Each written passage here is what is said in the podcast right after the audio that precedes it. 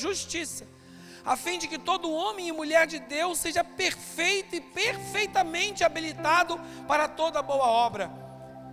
E aí, amados, nós começamos a olhar e pensar o, o poder que a palavra tem, o poder que esse livro, que muitas vezes para alguns é apenas um amuleto, a poderosa palavra de Deus. Abrimos ela no Salmo 23 e saímos dentro de casa com ela. Sai demônio, o Salmo 23 te manda embora. Sai coisas ruins. Ou pega o Salmo 91, oh, e recita ele com a Bíblia na mão. Só que eu quero dar uma notícia muito ruim para você nessa noite. Faça isso diante de um demônio e se prepare para tomar uma surra dele com Bíblia e tudo. Vai tomar uma surra, vai ficar cheio de hematoma com a palavra de Deus por um demônio. Quando apanhar com a palavra de Deus é bom, porque lembra a gente que tem um pai que nos ama. Ora, a o demônio mostra que nós não estamos vivendo o que a Bíblia nos manda viver. A palavra que liberta, a verdade que liberta, está contida na palavra de Deus para nós. Agora não basta eu e você apenas sabermos que ela existe e até conhecê-la por visualizá-la. Nós precisamos vivê-la. Precisamos praticá-la. Precisamos fazer uso dela para o fim ao qual ela foi entregue a nós. Homens e mulheres morreram queimados, morreram espancados, morreram muitas vezes de forma terrível, para que essa palavra chegasse até nós e nós todos tivéssemos acesso a ela. Então, amados, ela não pode ser algo simplesmente para que nós usemos como um amuleto, para que nós usemos como um, um simples repreendedor de mal olhado porque esse não é o fim, ela não é um talismã, ela não é um patuá, ela é verdade de Deus para o homem e para a mulher de Deus.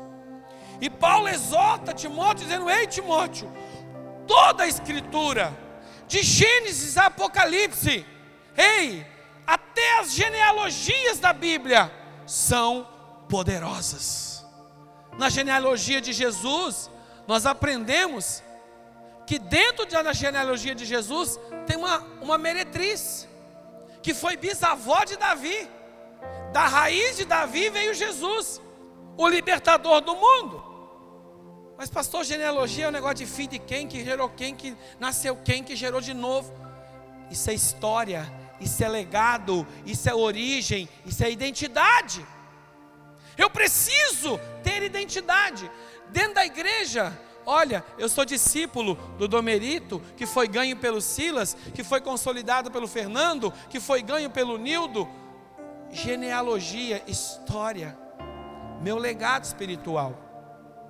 E nós muitas vezes não entendemos que esta inspiração de Deus, ela é útil para nos ensinar, para nos repreender, para nos corrigir e nos educar na justiça.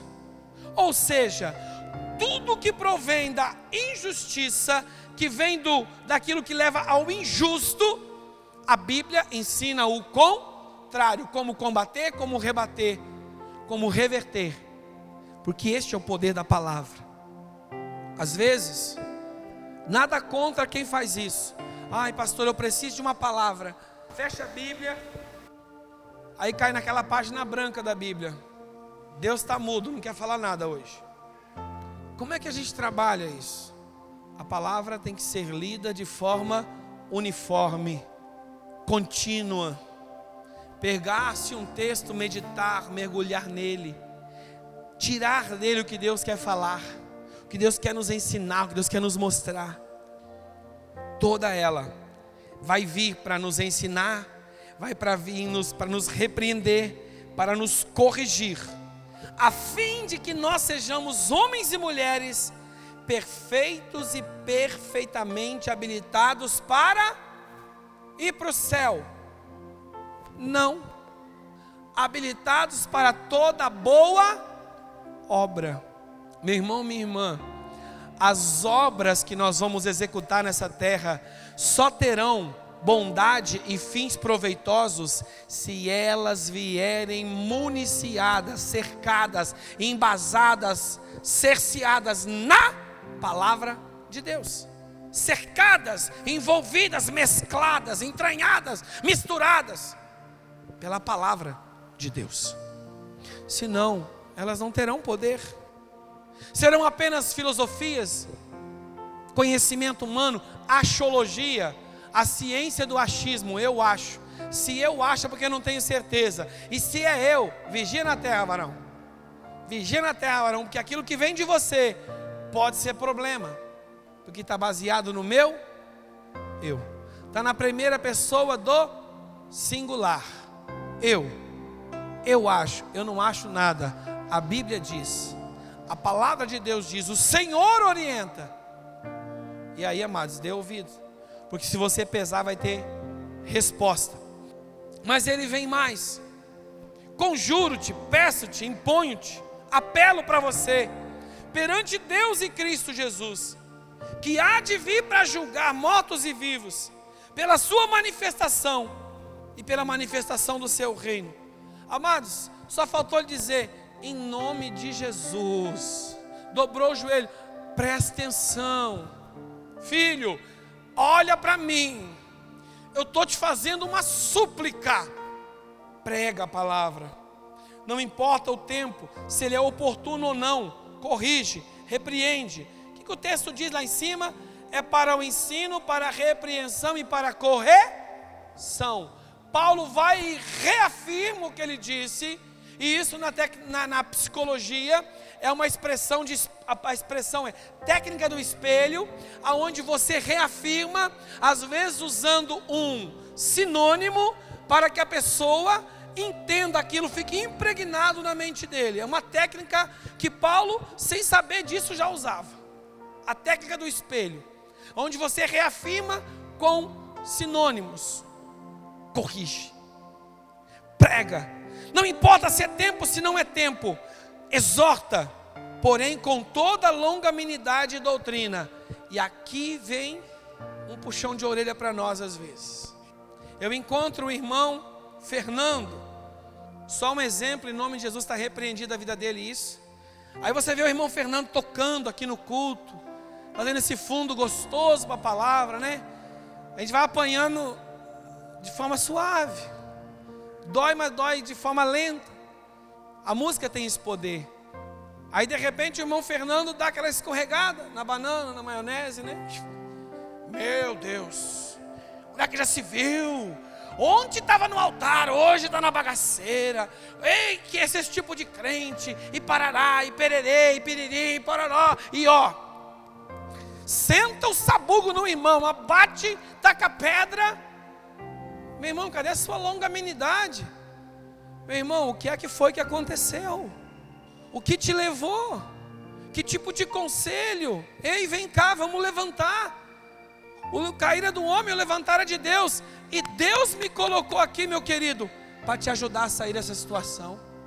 Eu não taco pedra, não piso na cabeça e fico vendo as bolinhas d'água subir até o irmão agonizar até a morte. Não, eu jogo a boia. Se precisar, eu vou nadar. Se precisar, eu vou arrancar de lá. Se precisar, eu faço respiração boca a boca. Mas eu não vou deixar se perder, porque a longanimidade está em mim, naquilo que a palavra já fez em mim, já operou em mim. E eu não sou um juiz dessa terra, eu sou um discípulo de Jesus preparado para cuidar de pessoas, pelo que a palavra fez e faz em mim. Eu não sou a que condena, eu não compactuo com o erro, mas eu estendo a mão. A palavra suportai-vos em amor não é tolerância, é dar, ó, suporte, é levantar. E muitos acham que suportar é, ai Jesus, está aí, né? Ai, Senhor, né, irmão? Mas não encosta muito em mim, não, tá? Se é muito pecador para ficar perto da santidade que eu sou. Eu fico vendo Jesus no céu, imaginando assim, ou vontade de mandar um raio e fulminar uma criatura dessa. Não entendeu a palavra. não entendeu o princípio da palavra. É para corrigir, é para exortar, mas é para ser longânimo, tem que ser feito em amor. Não é a minha quantidade de conhecimento ou a minha bagagem de igreja, o meu tempo de igreja, é o quanto Cristo habita em mim. Amados, tem situações que Deus vai testar a tua longanimidade, não é com outros, é com você, com você mesmo. Você é longânimo consigo mesmo? Ah, eu errei, eu mereço a morte, eu mereço isso. Ei, calma.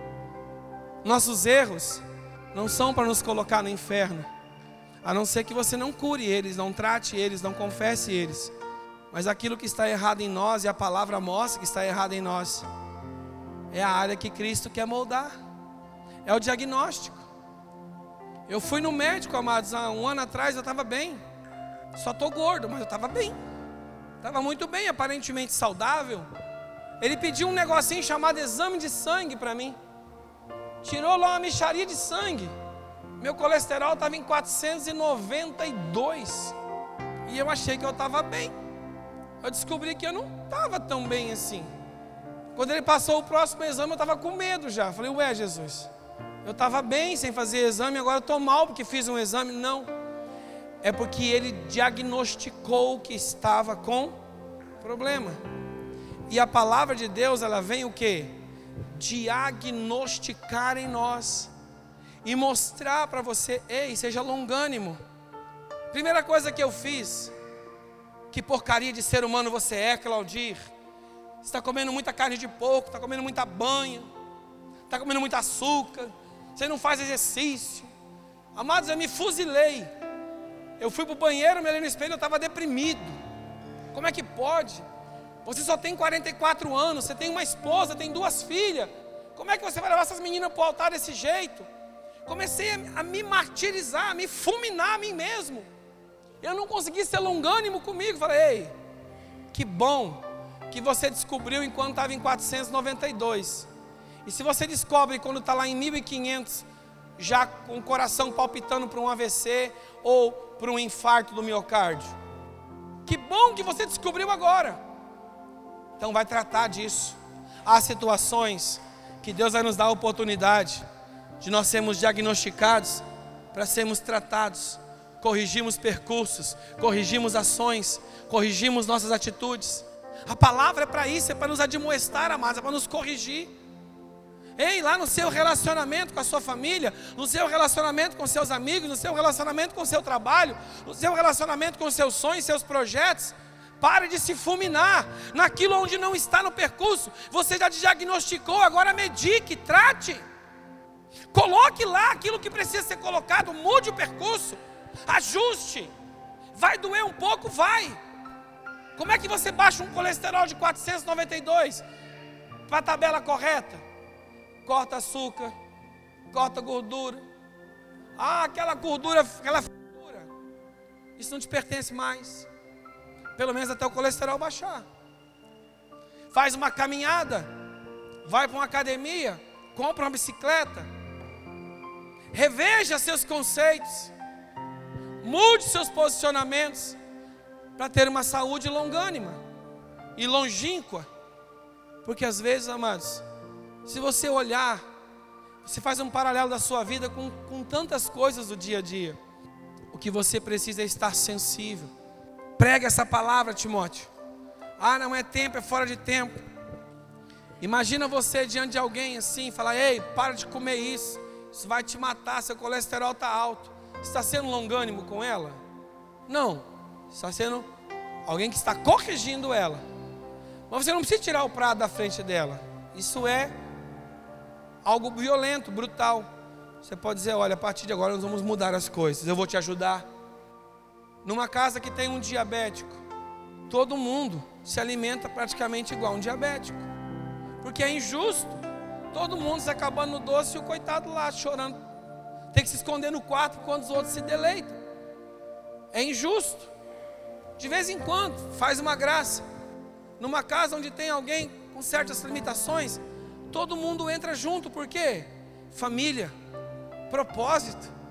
Todo mundo vai ser longânimo. Eu preciso. Você precisa, nós precisamos. E ele vai falando mais sobre a palavra. Não para de pregar a palavra, querido. E o meu foco nessa noite é abrir, ativar, chacoalhar, provocar o seu relacionamento com a palavra. Porque ele diz assim: haverá tempo em que não suportarão a doutrina boa, a sã doutrina. Pelo contrário, vão se cercar de mestres segundo suas próprias cobiças, como que sentindo coceira nos ouvidos, se recusarão a dar ouvidos à verdade, entregando-se a fábulas. Se nós olharmos hoje, recentemente eu, eu li uma matéria, tem se introduzido no Brasil uma doutrina de um movimento que havia perdido força no período medieval, mas que está voltando como algo bom. Seguidores de Wicca. Quem já ouviu falar de Wicca? Poucas pessoas, que bom. Quem são os seguidores de Wicca? Quem são as Wicca? São as chamadas bruxas boas, bruxas brancas. Trocando em miúdo, macumba, magia negra, satanismo, tudo por trás. Elas são bruxas boas. Amados, se o nome antes é bruxa, não tem como ela ser boa. Ela é uma bruxa. Uma filosofia, uma ideologia maligna e está entrando dentro das igrejas. Por quê? Ela leva a vida de um jeito bom, agradável, sacrifícios muito pequenos, um positivismo incal... escondido. E muita gente está abandonando a sã doutrina, sabe por quê, amados? Porque essa sã doutrina aqui, quando você pisa fora da faixa, ela fala: você pisou fora da faixa. A palavra de Deus não alivia. Você pecou, você pecou. Olha, irmão, irmã, tem que pensar direito, porque olha, eu acho. Não. Pecou, pecou. Errou, errou. Tá certo, tá certo, errado, tá errado. Agora a gente pode falar isso sem amor. Olha, querido, a Bíblia não diz isso. A Bíblia diz que se você andar nesse caminho, esse caminho é de morte. Você não precisa apontar o dedo e chamar a pessoa de pecador safado e condenado ao inferno. Diga para ela que aquilo é erro mas que Deus a ama e morreu por ela na pessoa do seu filho Jesus, para impedi-la de seguir esse caminho, para levá-la para o céu, em amor, pela palavra. A cientologia, amados, muitos ricos, muitos milionários, uma ala chamada a ala culta de uma sociedade, principalmente nos Estados Unidos, estão migrando para essa religião, cientologia Pessoas que estão presas a conceitos totalmente humanos. Quantas filosofias estão plantadas atrás de esoterismos? Você não precisa ter fé, basta você botar uns cristalzinhos atrás da sua porta, um sal grosso lá atrás da porta, uma vassoura em pé, que visitas indesejadas não entrarão lá mais.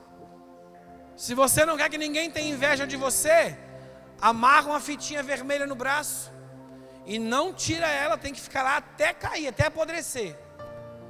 Quando você põe é vermelho, quando ela cai, ela está uma cor meio indefinida, um, um podre misturado com alguma coisa vermelha, aquela coisa horrorosa. Mas não pode cortar, porque se cortar estraga o propósito. Tem que fazer tudo de novo. Ah, o menino está com soluço. Pega uma fitinha vermelha, bota saliva e gruda na testa. Coisa nojenta, anti-higiênico isso, irmãos. Pastor, dá certo. Eu sou a favor até de dar um susto na criança. Mas existem formas muito científicas para eliminar um soluço. Abandona essas coisas, querido. Sabe por quê? Às vezes é mais fácil partir para essas coisas, essas crendices. Pastor, se eu passar a virada do ano de cueca amarela, eu vou ter o ano todo de prosperidade. Oh, querido. Seria tão bom se fosse uma cueca amarela resolvesse a sua vida durante um ano. Ninguém mais vendia cueca preta, só vendia cueca amarela. Três grãos de romã na carteira e não vai faltar dinheiro. Pode dar bicho a sua carteira, mas dinheiro acho meio difícil entrar lá dentro. Por causa dos três carocinhos de romã. Pastor, mas a romã é uma fruta poderosa. Poderoso é Deus poderoso é oração, poderoso é fidelidade, poderoso é propósito, poderoso é a fé, poderoso é o nome de Jesus, que a palavra diz para nós que é. Se você quer ver a glória de Deus, querido, não é uma macumba gospel que vai te salvar, o que vai levar você a viver o que Deus tem é uma vida de fé, dependência, crer que esta palavra que nos exalta e nos orienta, ela nos levará a viver o que Deus tem para nós. Não porque eu fui na conferência três pulinhos de Jesus e lá eu recebi um azeite no lado direito da orelha, dois centímetros acima, que é o ponto do meu chakra. Ei, querido, chakra só se for um pedaço de terra você plantar uns pés de couve. Caso contrário, não existe esse poder. Você quer viver coisas poderosas? Entenda que há um Deus todo-poderoso, sim, o Deus da palavra que inspirou a palavra e que vive reina entre nós e que quer agir, quer mover mas é preciso se submeter a Ele e dizer: Ei, Senhor, eis aqui alguém que depende de Ti e quer viver em fé e por fé, e eu creio que o Senhor é poderoso para fazer, porque eu creio naquele que tem todo o poder. Porque a palavra me diz isso. Porque a palavra de Deus, a Bíblia Sagrada me diz isso. E quando eu leio ela, eu aprendo com ela. Quando eu comecei a palavra, eu falei sobre legado. 2 Timóteo, no capítulo 1, no versículo 4, Paulo diz assim: Lembrando das tuas lágrimas, estou ansioso por ver-te, para que eu transborde de alegria, pela recordação que guardo de tua fé, sem fingimento. E ele diz mais: a mesma fé que primeiramente, habitou em tua avó Lloyd e em tua mãe Eunice, e estou certo de que também em ti. Você entende o princípio de um legado? Timóteo era um jovem, não era um, um senhor ancião. Mas o que, que Paulo falou para ele? Eu conheço a fé da tua avó, conheço a fé da tua mãe, e eu sei que esta mesma fé está em você também legado, legado. O ano passado eu fiz um propósito. Durante o ano de 2019 eu tirei toda a ingestão de açúcar branco, todo o trigo, tudo que tinha trigo, todo o arroz e todo o café. Teve gente que me chamou de doido. Falou, pastor, o senhor não vai terminar o ano vivo, não. O senhor tirou quatro coisas da sua alimentação. Eu só não terminei o ano vivo, como também terminei gordo. Eu não morri. A pastora tirou durante o ano todo o açúcar e durante o ano ela foi fazendo outros jejuns intercalados. Esse ano eu entreguei no culto da virada. Foi um culto da virada abençoado. Mas eu não quero falar para vocês sobre o meu esforço, o meu propósito. Eu quero falar sobre legado. Esse ano, a minha filha mais velha, ela terminou o ensino fundamental ela tinha no coração dela o desejo de entrar no IFRO. E eu estimulei ela o tempo todo para isso. É a primeira chamada, ela não entrou. Mas, pai, tem a segunda chamada. Eu fui em outra escola aqui da cidade, matriculei ela. Para que se houvesse qualquer coisa, já estava com a vaga garantida. Então, no dia 6 de janeiro, ela começou por conta própria um jejum. Que para um adolescente eu fiquei impactado. Ela arrancou coisas do jejum dela. No jejum dela, arrancou coisas que, para mim, como adulto, ver um adolescente fazendo isso, eu fiquei impactado. Falei, por que você está jejuando? Ela falou, estou jejuando pela minha vaga no IFRO. Deus vai me honrar, Pai. O jejum termina dia 6 de fevereiro. Para a glória de Deus, sexta-feira agora saiu o resultado final da segunda chamada ela está em nono lugar. Sabe o que é isso, queridos? Legado. Qual é o seu legado? Qual tem sido o nosso legado? Quando o seu filho pensa em fé, qual é a fé que ele quer imitar? Quando o seu filho pensa em propósito, qual é o propósito que ele quer imitar? Quando o seu filho pensa em unção, qual é a unção que ele quer ter? Quando o seu discípulo pensa em propósito a quem ele quer imitar. Quando os seus discípulos pensam em fé, qual fé eles querem ter? Qual é o teu legado na palavra? Eu não estou dizendo, amados, que eu sou perfeito e que eu não tenho erros. O que eu estou dizendo para você é que nós estamos deixando um legado. E se o teu legado está na palavra de Deus, firmado e pautado na palavra de Deus, tem uma coisa nesse versículo 5 que Paulo fala que me impacta pela recordação que guardo de tua fé sem fingimento. Não é teatro, não é coisa para inglês ver, não é só para os irmãos da igreja dizer que crente bonito, olha que inspiração. Não, é uma fé sólida, é uma fé verdadeira é uma fé que os ventos vêm, ela está lá. É como o salmista, igual um monte de Sião, que não se abala, firme para sempre. O vento vem, ele está lá. Ó. Quando eu era criança, eu penso muito, quando eu penso em inabalável, o que vem à minha memória é essa lembrança. Nós não tínhamos carro, mas eu tinha parente que tinha. Tanto que o meu desejo de possuir uma caminhonete vem dessa época. Meu tio tinha uma D20. Meu tio comprou uma D20, amados, azul, com umas listras cinza na porta, pneu tala larga. Quando eu vi aquele carro, meu tio desceu dele e mandou eu acelerar. Aquilo entrou no meu coração, adrenalina. Eu falei, eu, eu tenho que ter um trem desse um dia. Hoje em dia ninguém nem quer mais uma D20, tem umas coisas bem melhor por aí. A sua fé está pautada em quê? Eu lembro que meu tio ia andar as linhas, naquela época podia, hoje não pode mais, o código de trânsito não permite. Ele entrava no asfalto e eu subia em cima e eu segurava num ferro que tinha. E ele corria e eu abria a boca e a bochecha fazia assim, ó. Parecia aqueles bulldog com os beição, né? Secava tudo, quando secava eu baixava, molhava de novo, hein? O cabelo ficava tudo rupiado, que eu era cabeludo na época. Eu descia lá de cima, eu estava com a cara assim, ó. Mas eu descia de lá firme e dizia: é essa aqui, eu vou ter. Quando eu crescer, eu vou trabalhar e Deus vai me dar um trem desse aqui. Eu vou andar com o bração esticado, fazendo assim ainda. Firme.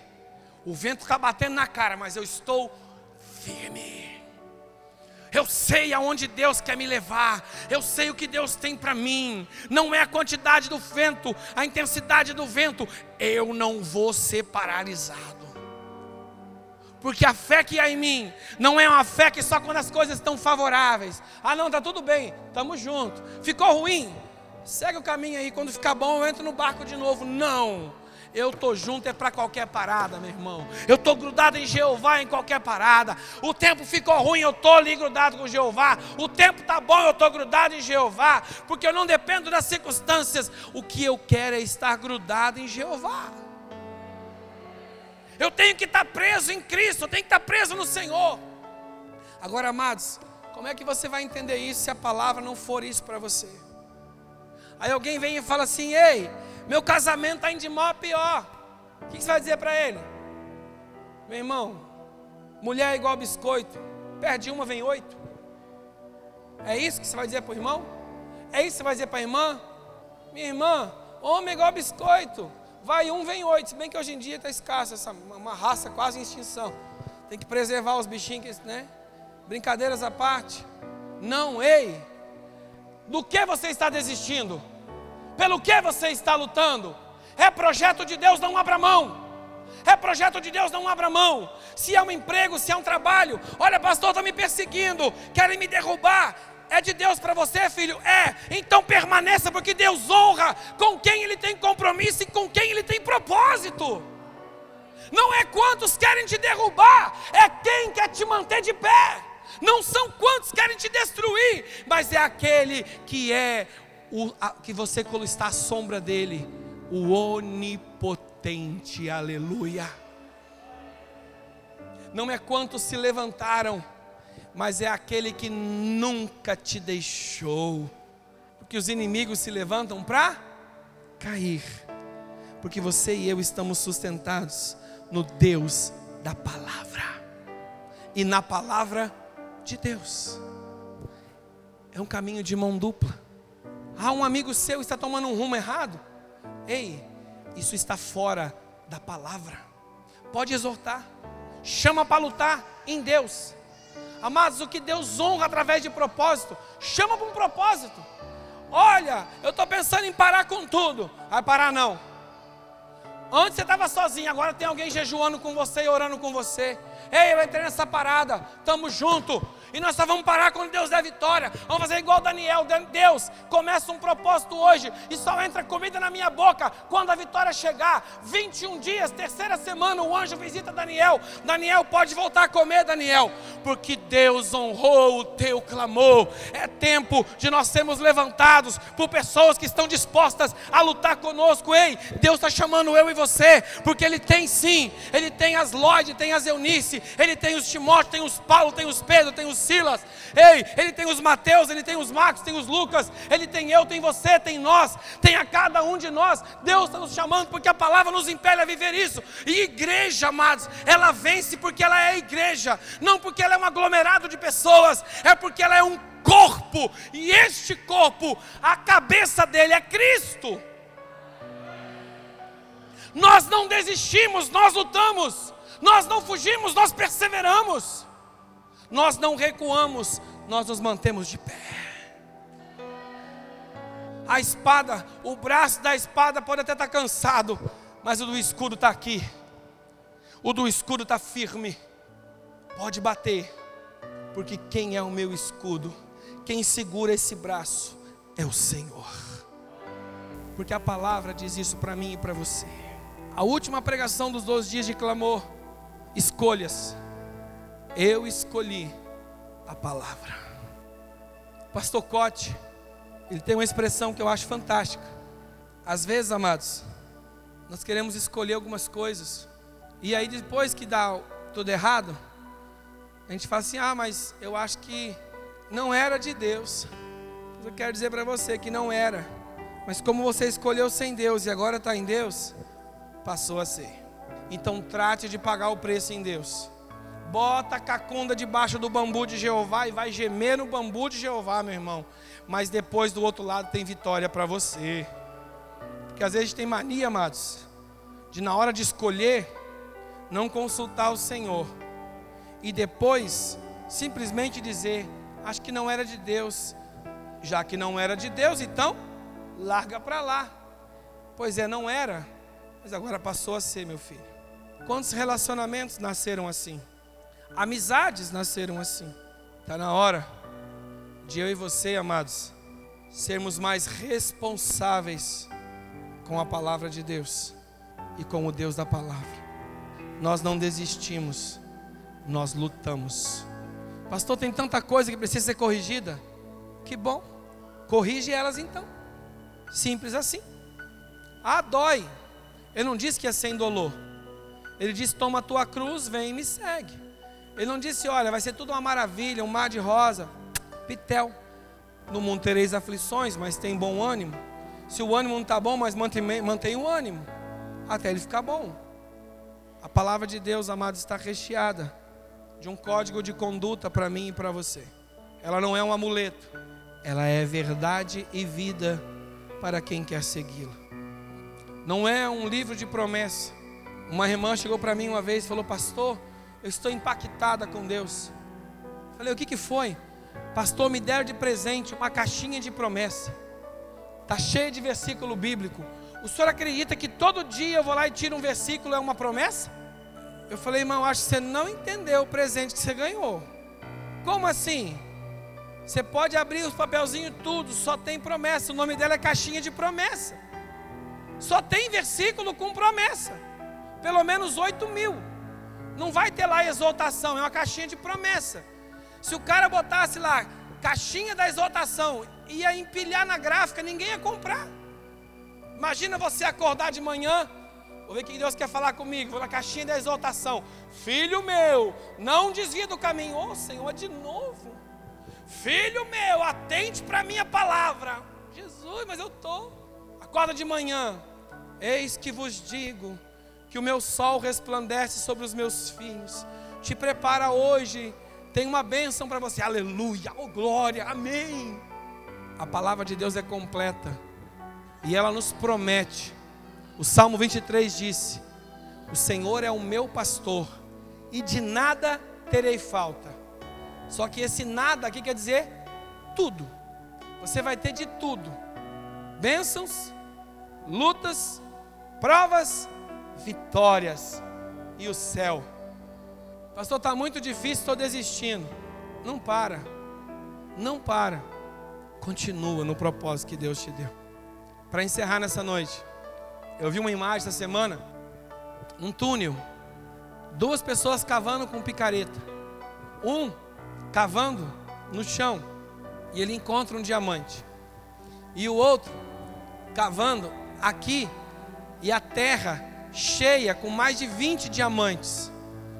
E ele cavando aqui, quando ele viu o outro pegando o diamante dele, ele viu o túnel dele mais comprido, o do outro rasinho pegando o diamante. Ele solta a picareta dele e vai embora. Com mais duas picaretadas, ele chegaria diante de pelo menos cinco diamantes. Pare de olhar para o que Deus tem com os outros. Não siga a sua vida pautada no que Deus está fazendo na vida dos outros. Preste atenção, persevere naquilo que Deus tem com você. Não largue a picareta. Não pare de cavar. Não largue a rede. Permaneça firme. Porque a tua vitória, o que Deus tem para você, está a poucos passos. É mais um pouquinho de esforço. Porque não é o que Deus tem com os outros, é o que Deus tem com você. É com a tua vida. Persevere em Deus. Creia no Deus da palavra, que te admoesta, mas que te consola também. Vamos ficar em pé nessa noite? Feche os seus olhos.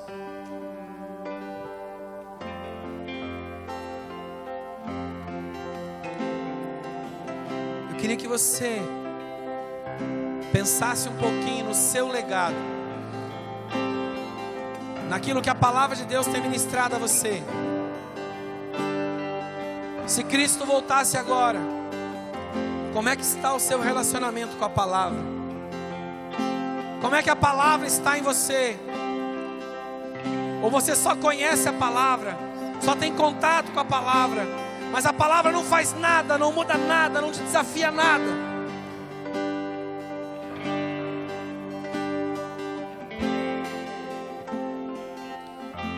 A sua fé sem fingimento. Fé que eu vi na tua avó, fé que eu vi na tua mãe, e tenho certeza que está em você.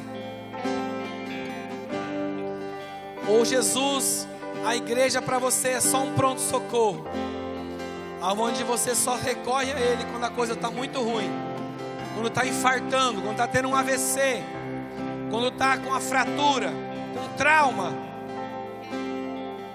não, tem que ser em todo o tempo. Você que está aí e trouxe a sua Bíblia, queria que você colocasse ela junto ao seu peito, ao seu coração agora. Pastor, não trouxe minha Bíblia, mas eu tenho ela no celular. Gruda ele aí então. Se está no celular, também é Bíblia. Também é sua Bíblia.